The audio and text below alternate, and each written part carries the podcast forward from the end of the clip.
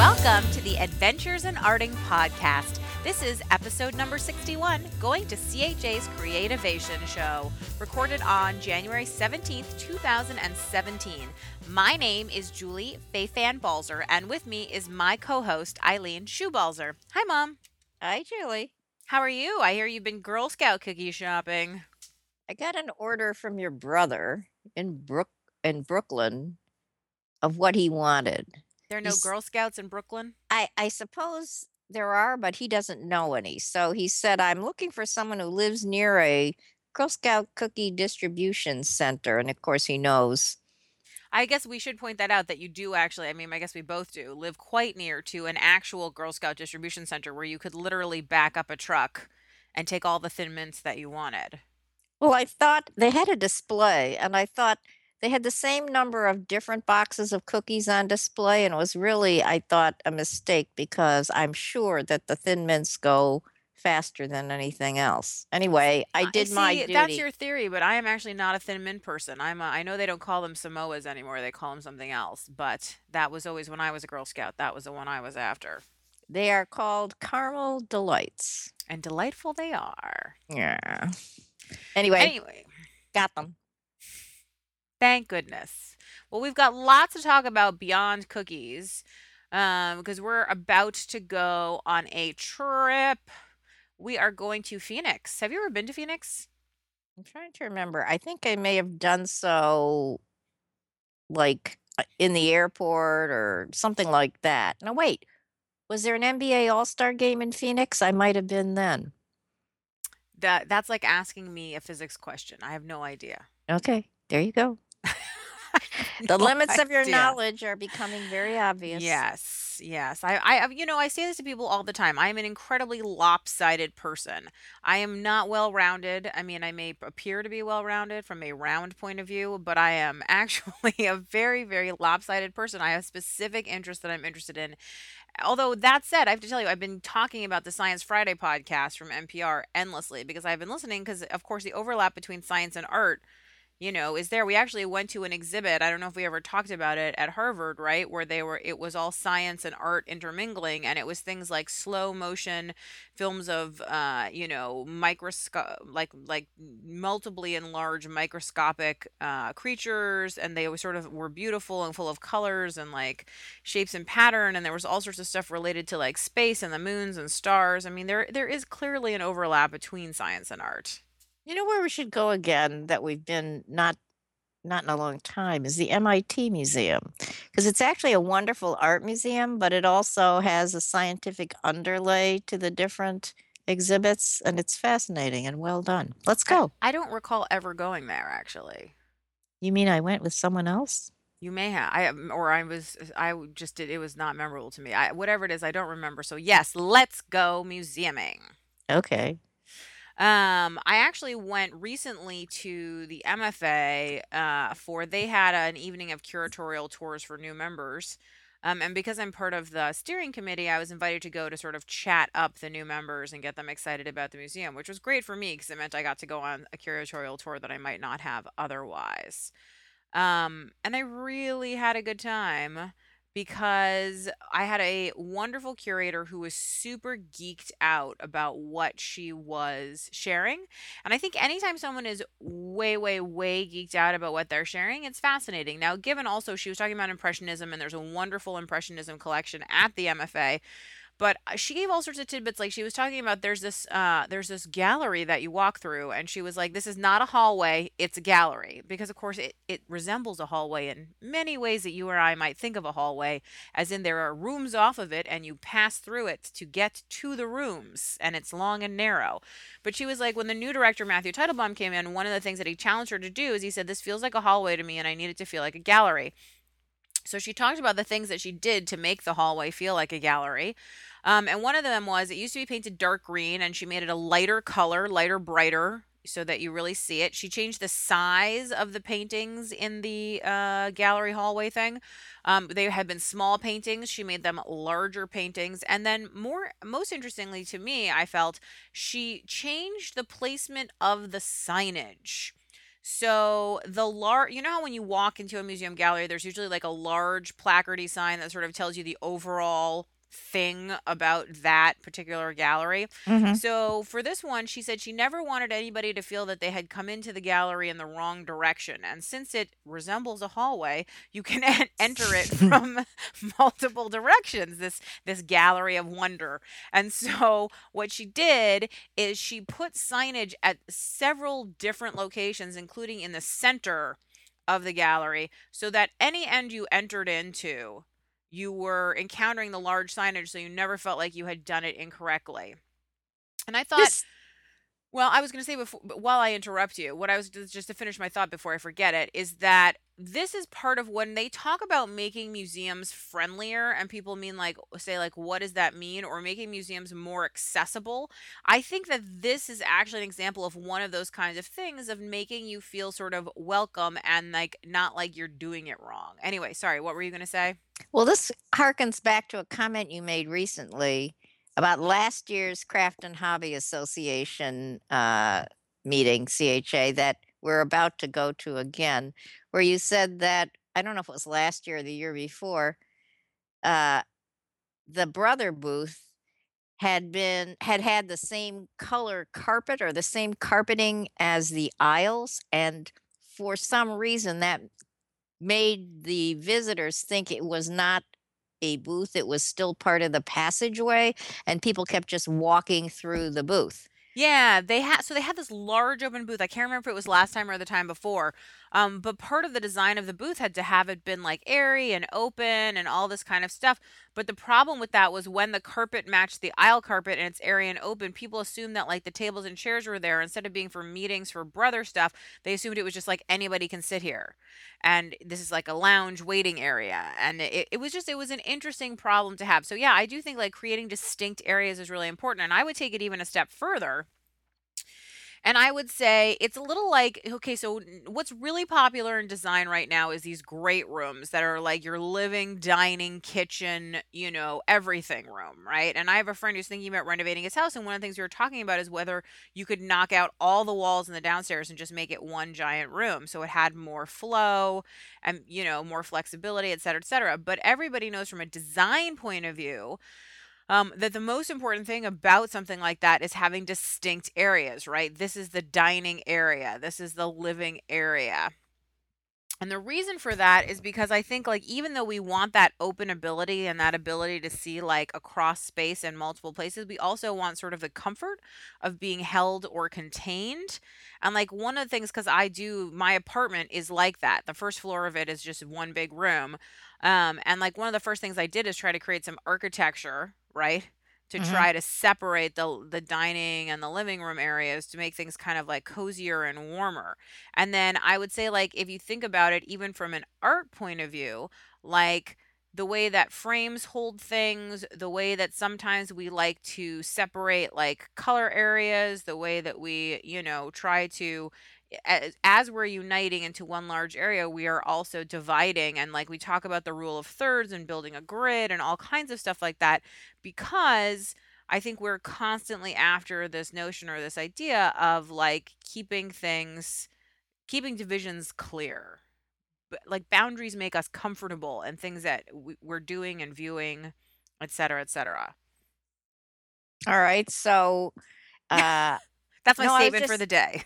Okay. No, I was just thinking because in my house, I have lots of big rooms, and yet one of the rooms we spend the most time in, and I think it's the TV's in there, but it's I think one of the smallest rooms if if in the house, and it just feels cozy.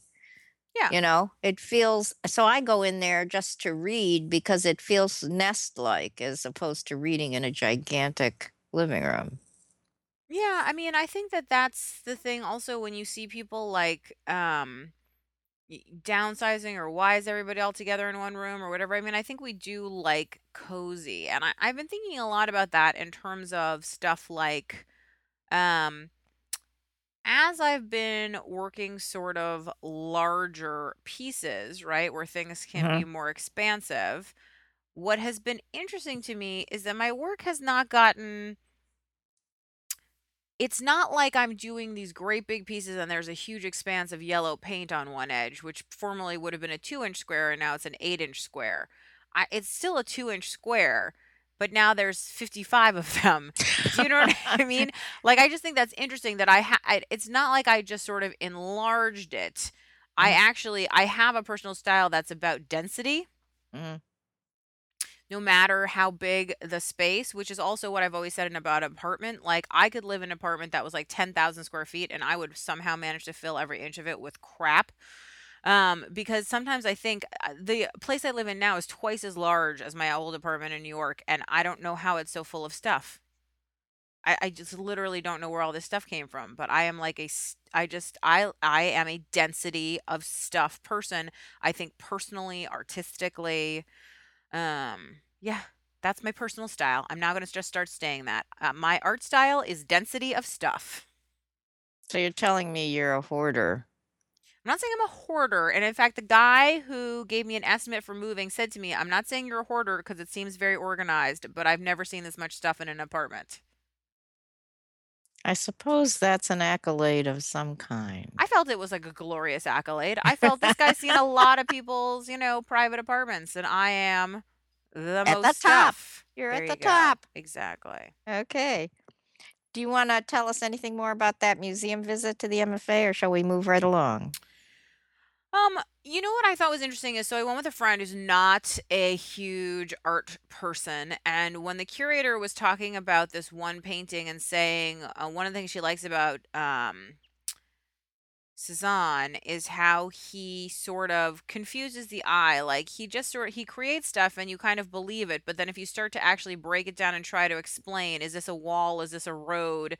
Is that a tree? What's that attached to? You suddenly realize that there isn't logic Mhm. in what he's presenting. And I really loved that idea because for me, it reminded me a lot of the playwright Brecht, who people, you know, when actors are working on a role, they like things to be consistent. You know, what's the spine of my character and what am I doing here and why am I making these choices?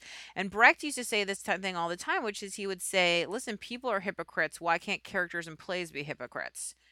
Yeah. You know and so well, his characters are often complicated and weird and you can't really understand their motivations for doing things partially because you don't always understand the motivations that people are doing things and i'm not sure people understand why they're doing things. But anyway so this talk about cezanne feeling this way about some of his work where like it didn't necessarily obey the laws of physics or nature when you break it down yet when you look at it overall like it you obviously know what it is but you can't actually like figure out where the hell that branch is coming from or why it's floating in the air or whatever you know? And um what was interesting is my friend when he looked at the painting and heard this whole thing i was like oh yeah and brecht and da da da da. And he was like he was like are you kidding me? That's obviously a road that's obviously a wall that's obviously moss you know what i mean? And he just had a totally like he just did not go on that fantasy trip with either the curator or me like he was just very practical about of course i know what it is and of course i know what it's attached to and i can see it right there and I just thought that was interesting because it was a reminder to me that so much of like what like I thought the curator was great and interesting and I loved everything she said, but maybe she was just on my level because he did not feel that way about her. And I was thinking that like it's Not on your level, on your wavelength. on my wavelength. That's what I mean. That's what I meant by level. But anyway, it was just like one of those things where I was thinking about how we all carry ourselves with us when we view art, and art is a conversation that the painter is having with you, or that the painting or that the sculpture or whatever is having with you. And so, like, the thing that's so exciting is that it is constantly evolving with whoever's viewing it. And that's, I don't know, I just really like that idea. What a geek you are. Okay, let's talk about Thanks, the Mom. CHA, which now has the name Creativation. I'm not even sure what Creativation means. Yeah, agreed. As my assistant said to me, and she might not like it that I'm saying this out loud, but she said to me, Why did they change the name? I can't even say it.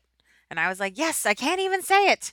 So, from what I understand, and I know nothing, I'm way on the outside circle of CHA, um, is that it was confusing that they are the Craft and Hobby Association, that's CHA, and that this show had the same name.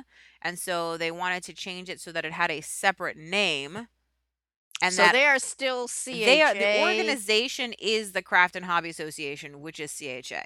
This show is called Creativation, which I think leaves it open for them to have other shows that have different names.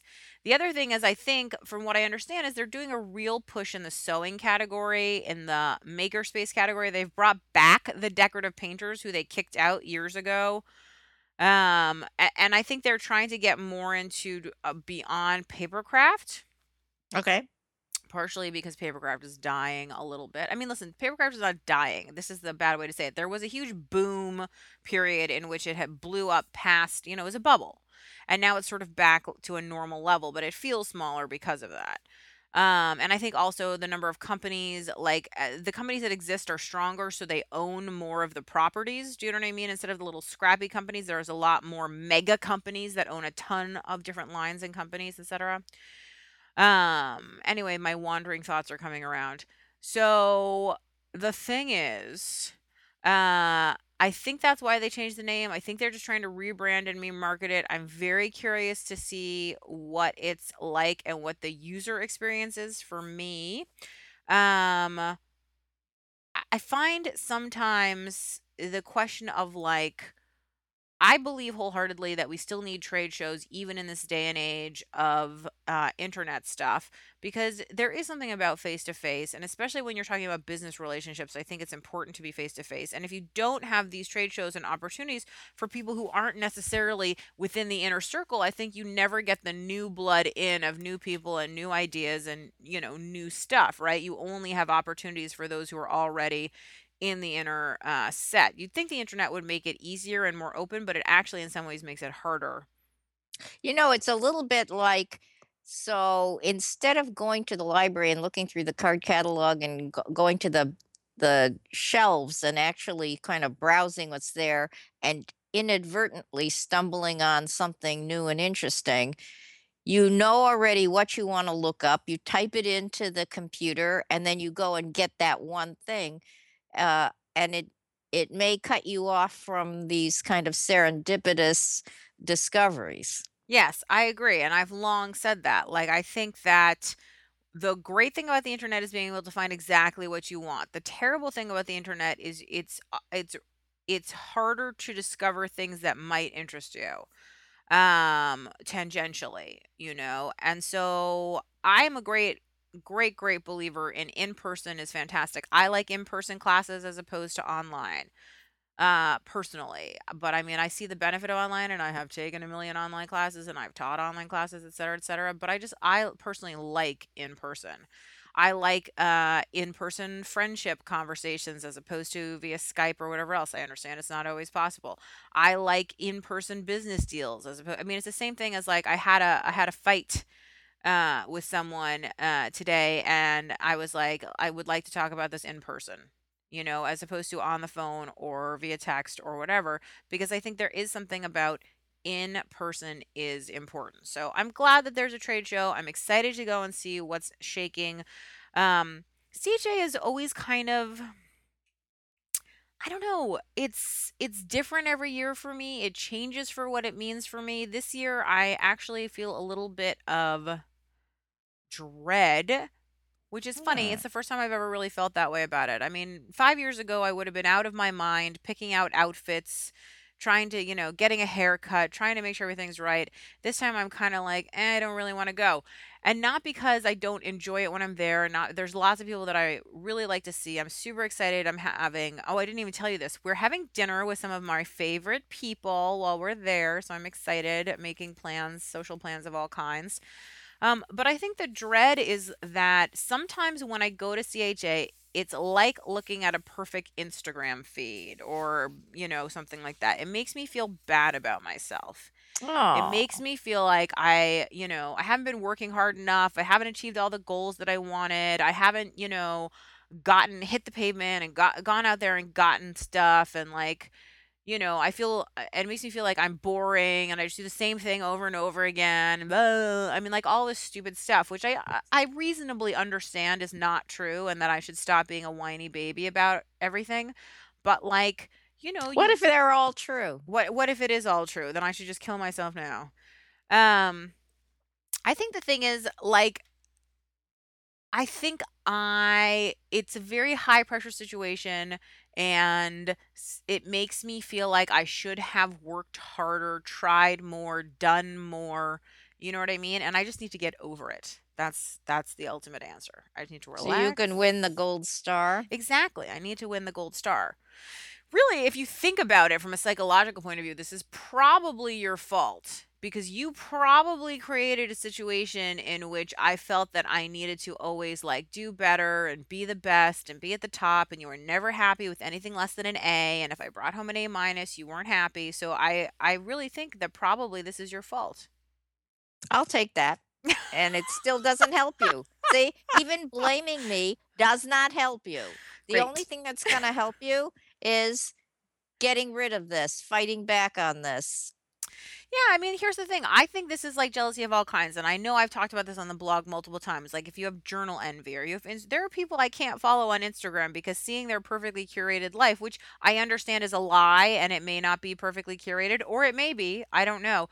It just makes me feel bad about myself, and so you know what I do? Instead of going through that, I just unfollow them. Not because I don't like them and respect them and admire them, but just because it makes me feel bad about myself. And why do I want to see somebody who makes me feel bad about myself, right?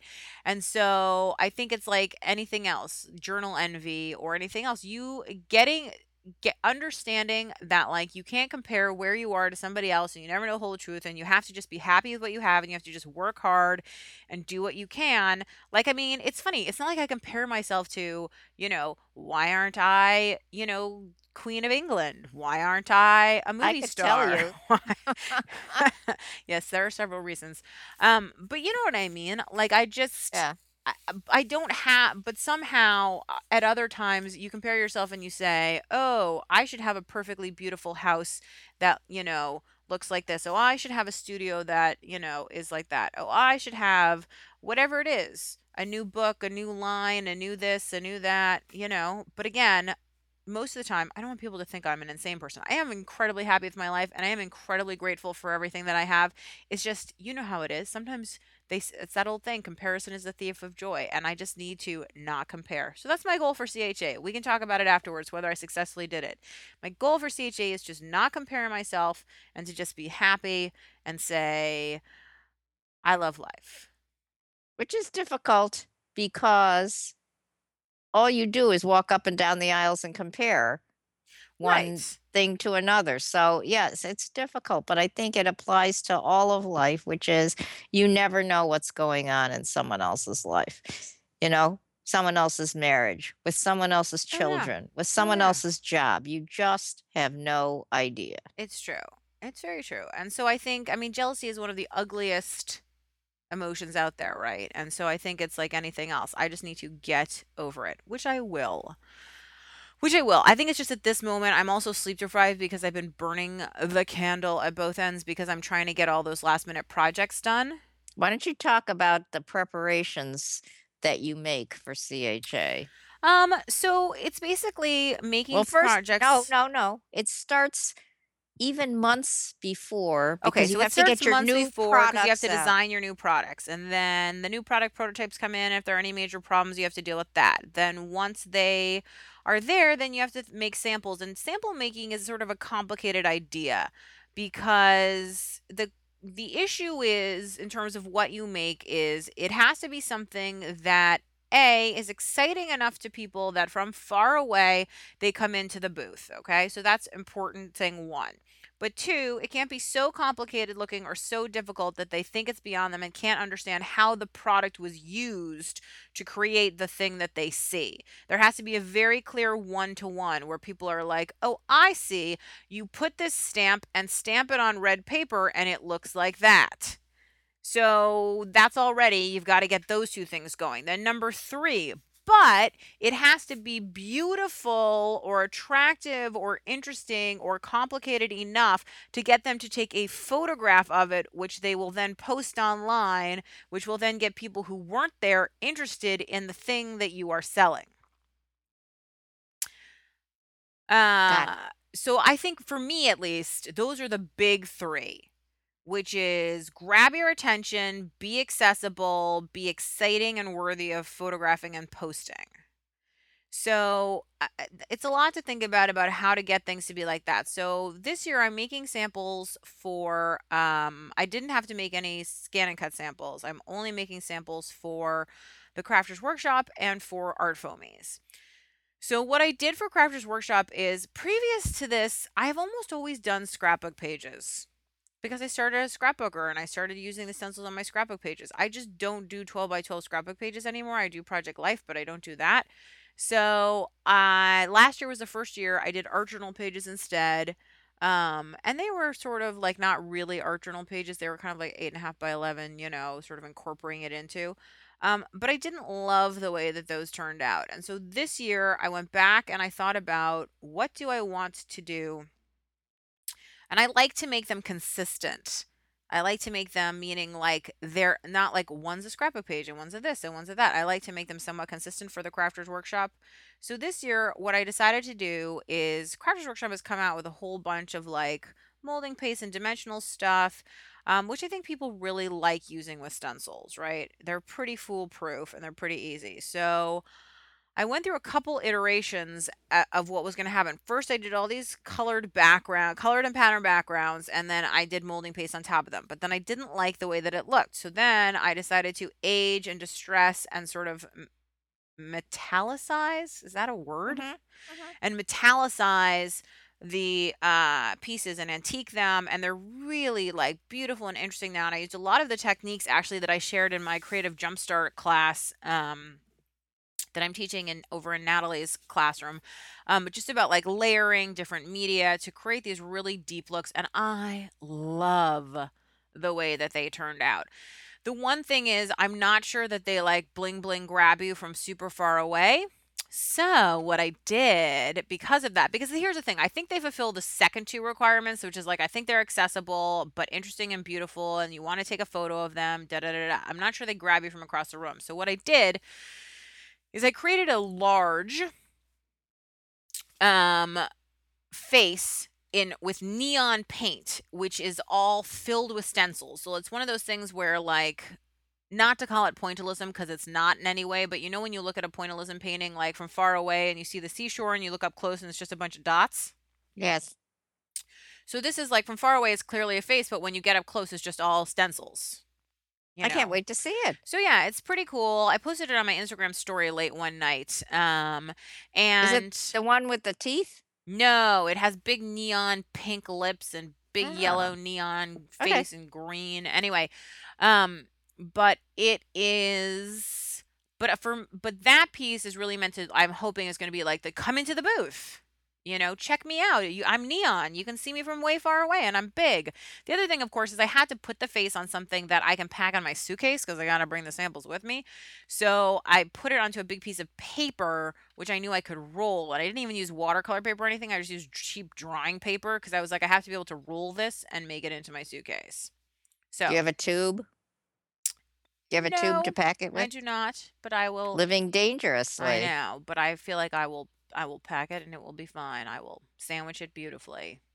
I might have a tube if you want me Well, to then I might come after your tube. I didn't even think about a tube. I'll be here unwinding paper towel later. Anyway, okay, so um, so that's sort of Crafters Workshop how I solved that problem. I haven't quite finished my Art Foamies samples. So she asked me for four 12 by 12 samples. So for Art Foamies, for four 12 by 12 samples, I went through a whole bunch of like what I want to do, what I want to do. And I decided that Art Foamies are still so new and foam stamps, even though they're old, are still so new that I wanted to provide some education in terms of what can be done with foam stamps. What can you use foam stamps for? So I've done four different applications.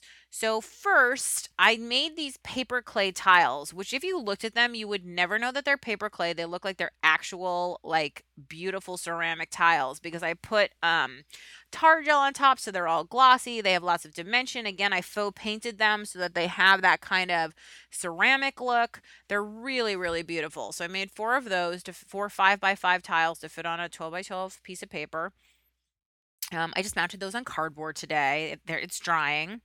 Um, then I wanted to show, of course, that it can be used with paint.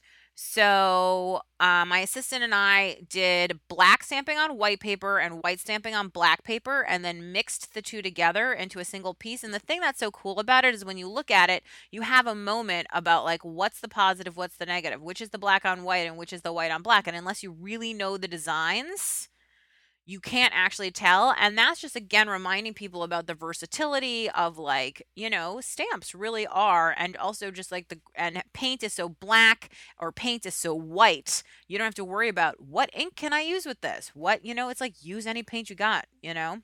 So I thought that was a great one. And then I've just maybe finished, I'm not sure it's drying. I wanted to do a, a little bit of a mixed media collage piece. So something that was a little more art with a capital A to show people that they could go in that direction too. So I created this kind of overall background using lots of the art foamies. And then I have some cut collage pieces across the top, including I used some Duralar from Grafix, which is this really cool plastic sheeting. I made some acrylic skins. Like I think I think it's just again a different application. And the final piece, which is the riskiest piece, which I'll tell you why in a minute.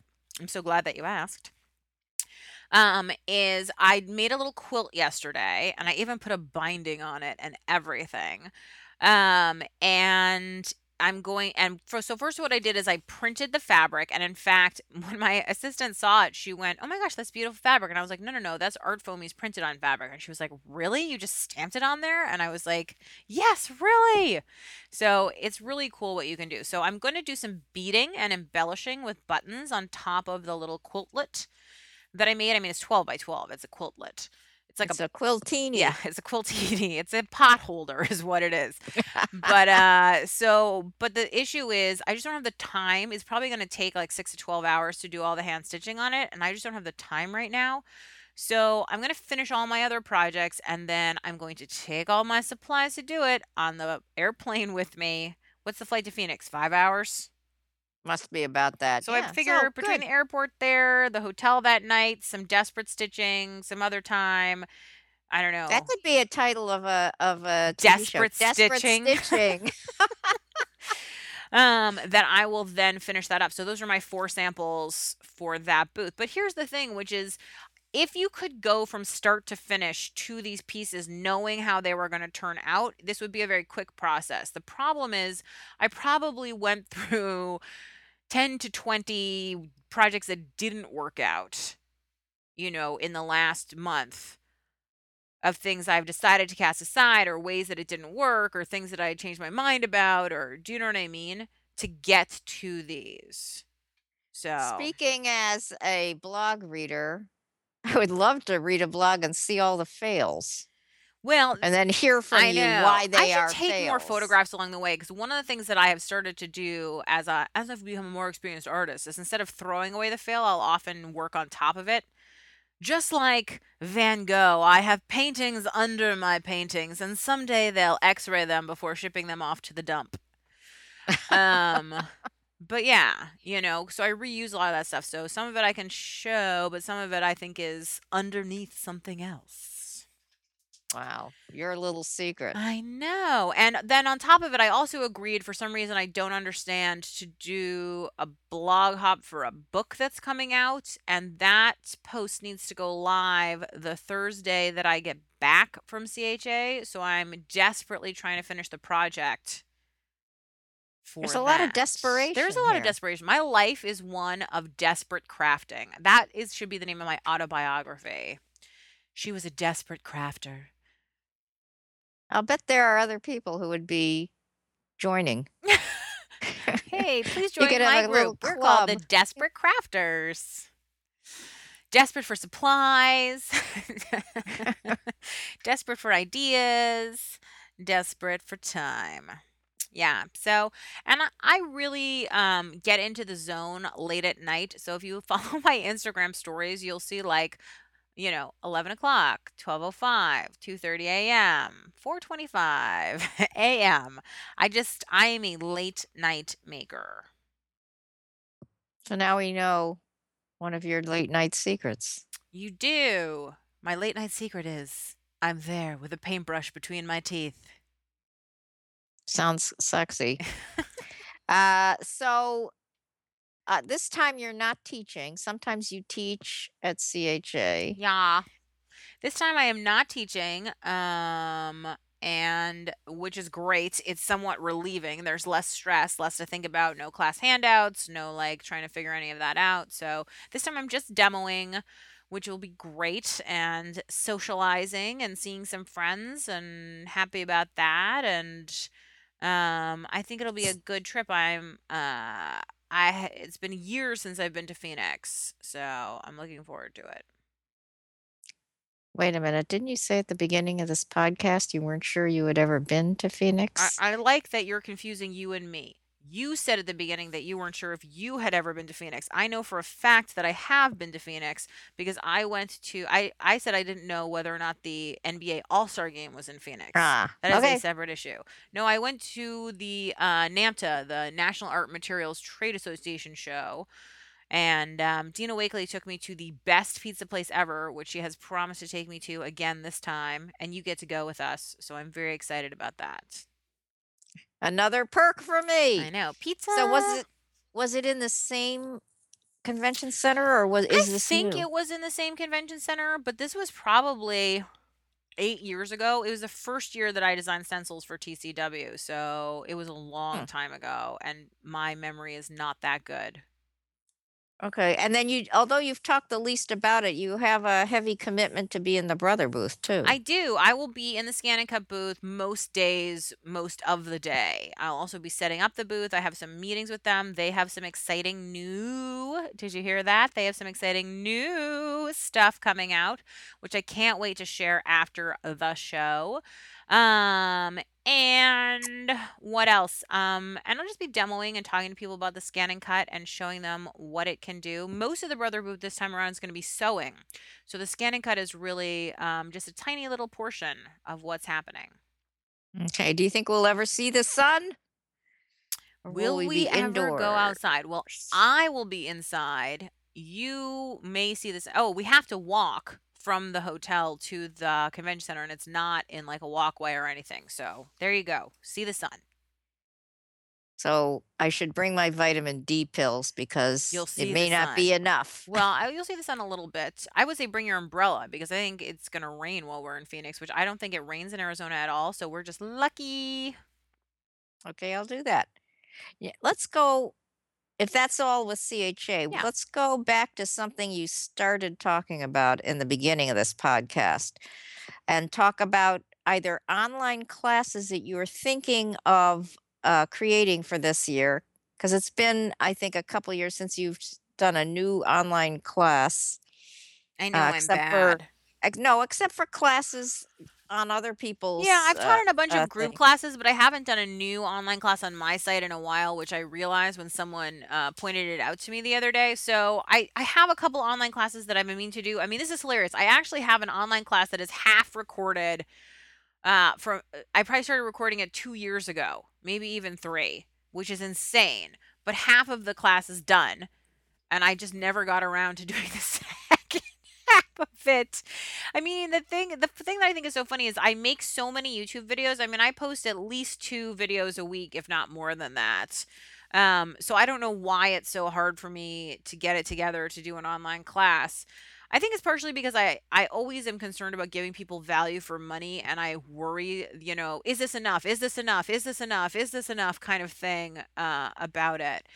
But uh, I have some online classes I want to do. So I've been doing these things called Expanded Square. If you follow me on Instagram or on Facebook, you've seen them, um, which is a concept that I found out about um, from Jane Dunnewold and really just interesting interesting stuff to do is paper cutting it's about design there's this japanese theory of notan which is like perfect balance between light and dark um, and I've been reading this book about Notan that's really interesting, where they talk a lot about the empty spaces being meaningful. Like it's the empty space in a bowl that makes it useful. It's the um, empty spaces inside a house that make it useful. It's the, you know, the idea is that sometimes we focus so much on like what is there instead of what isn't there.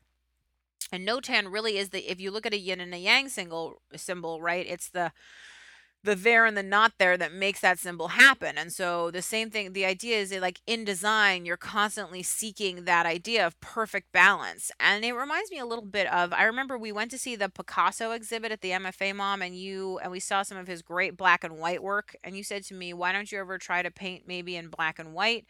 You know, cuz if you can make your work work without color, Mhm. I mean, that's really what Picasso's blue period was about. That's really what a lot of, you know, um just black and white studies and stuff are about is like if you can make it work without color then it's really the composition is right. I know as i i think i've said before my brother has said to me have you ever tried not using all the colors?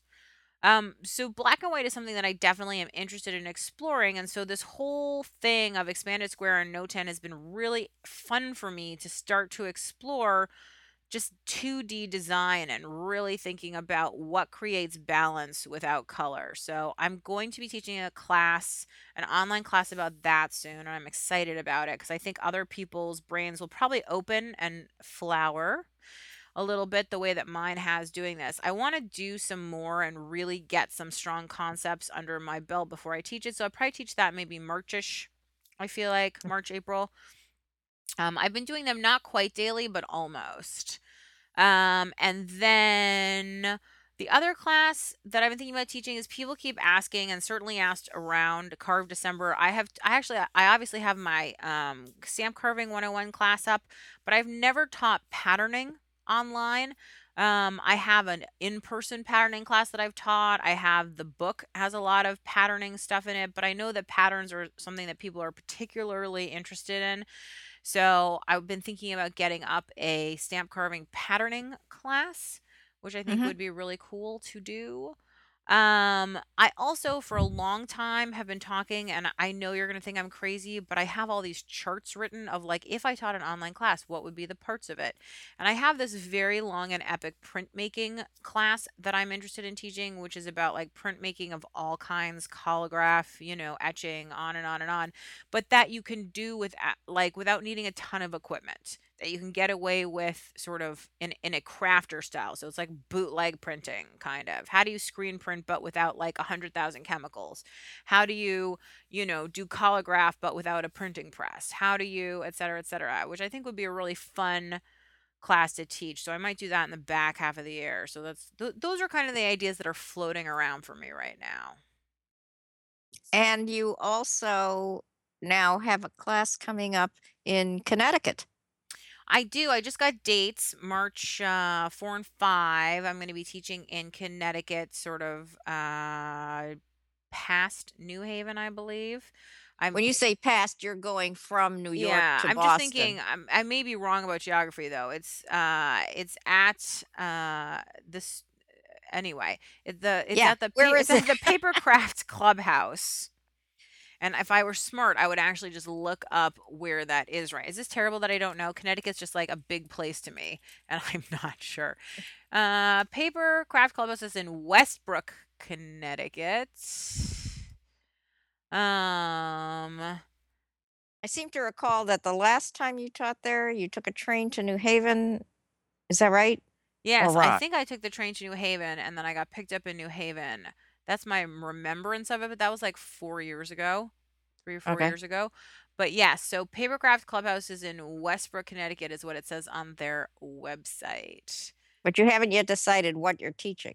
Uh, I think she picked classes. I'm not sure they're up for sale yet, but she wrote to me. I think uh, the first day, the Saturday, is going to be Jelly and Deli, um, in which I'm going to be teaching how to get intentional prints. So this is not just like the random, just making kind of stuff prints. This is like if you wanted to create a landscape, a face, a many layered design. If you, you know, I'll teach you a registration procedure, all that kind of stuff. Um, and then the next class, we're doing this uh, pamphlet stitch art journal where we're going to make all the art journal pages first and then we stitch them together at the end into a pamphlet style art journal. So super fun. Okay. Ah, here it says we are located on Route 1 at 1566 Boston Post Road, directly across from Water's Edge Resort. So if you know where that is in Connecticut, I think it's sort of equidistant between Boston and New York. That's at least my understanding. So who knows? Okay. Yeah. Anything else you want to tell us before we leave? No, I'm excited to head to um I'm excited to head to CHA see what happens and um my vlog this week is epically long. I'm in the pro- process of editing it, but I have like 7 minutes that's just like at HSN, so I've been trying to cut it down, cut it down, cut it down because I try to keep them around 10 minutes. I think this one's going to be closer to like 14. So I apologize if you're watching it for a really long time, but it's really good. HSN as usual, the same, nothing Yeah, different happened. yeah. No, I mean HSN was what it always is. It was good. It was an adrenaline rush. I should have taken a nap. I will next time. And uh, yeah, that's Well, it. you actually had the time at HSN to go to the Picasso Museum and see I went to the Frida Dali I'm sorry, the Museum. Dali Museum and see the Frida Kahlo exhibit, I did. And I which will you've been wanting to do. yeah, and I will certainly be sharing, you know, uh lots of pictures of that on the blog in February. It was a good visit. Okay, so we're still finishing up the blog anniversary, January's blog anniversary, your 10-year anniversary of blogging. Yep, finishing that up. In fact, I was just writing the post about the ScanNCut uh, and the ScanNCut giveaway and all that kind of stuff that's happening. Um, lots of fun. And just, you know, it's fun for me because also sometimes I'm like, wait, when did I do this? How do I know this person? And it's interesting to go down memory lane and be like, oh, yeah. Oh, yeah. So that here's here's that oh yeah moment. And I do want to say that on the weekend during this blogiversary, you've been printing some wonderful, wonderful letters from your readers who have some of whom have been with you for the whole 10 years and some of them who just found you recently. And I must say, as your mother, Mm. I love reading these letters Well, because they're so kind and they're so warm. Well, my hope in posting them um, is that I hope that people will see that there are people who've taken some of these lessons, you know, about art and really used them and run with them and had their lives touched because of it. And that is so meaningful to me. And I hope, I mean, I believe that art heals. I believe that art is a wonderful thing to pursue, to be a part of, to just appreciate. And I just, I love the community that blogging has created. So for me, it's a real feel good thing that I hope makes everybody feel really good and really happy and, and excited to make things. That's a good note to end on. Yeah. Okay, so if you are looking for me, you know where to find me. It's balzerdesigns.typepad.com. And do leave us your comments or questions at balzerdesigns.com backslash arting. We'd love to hear from you. And if you tweet about the show, please use the hashtag pound arting podcast. That's all one word A R T I N G P O D C A S T. And thanks so much for listening. We'll see you the next time on the Adventures in Arting podcast.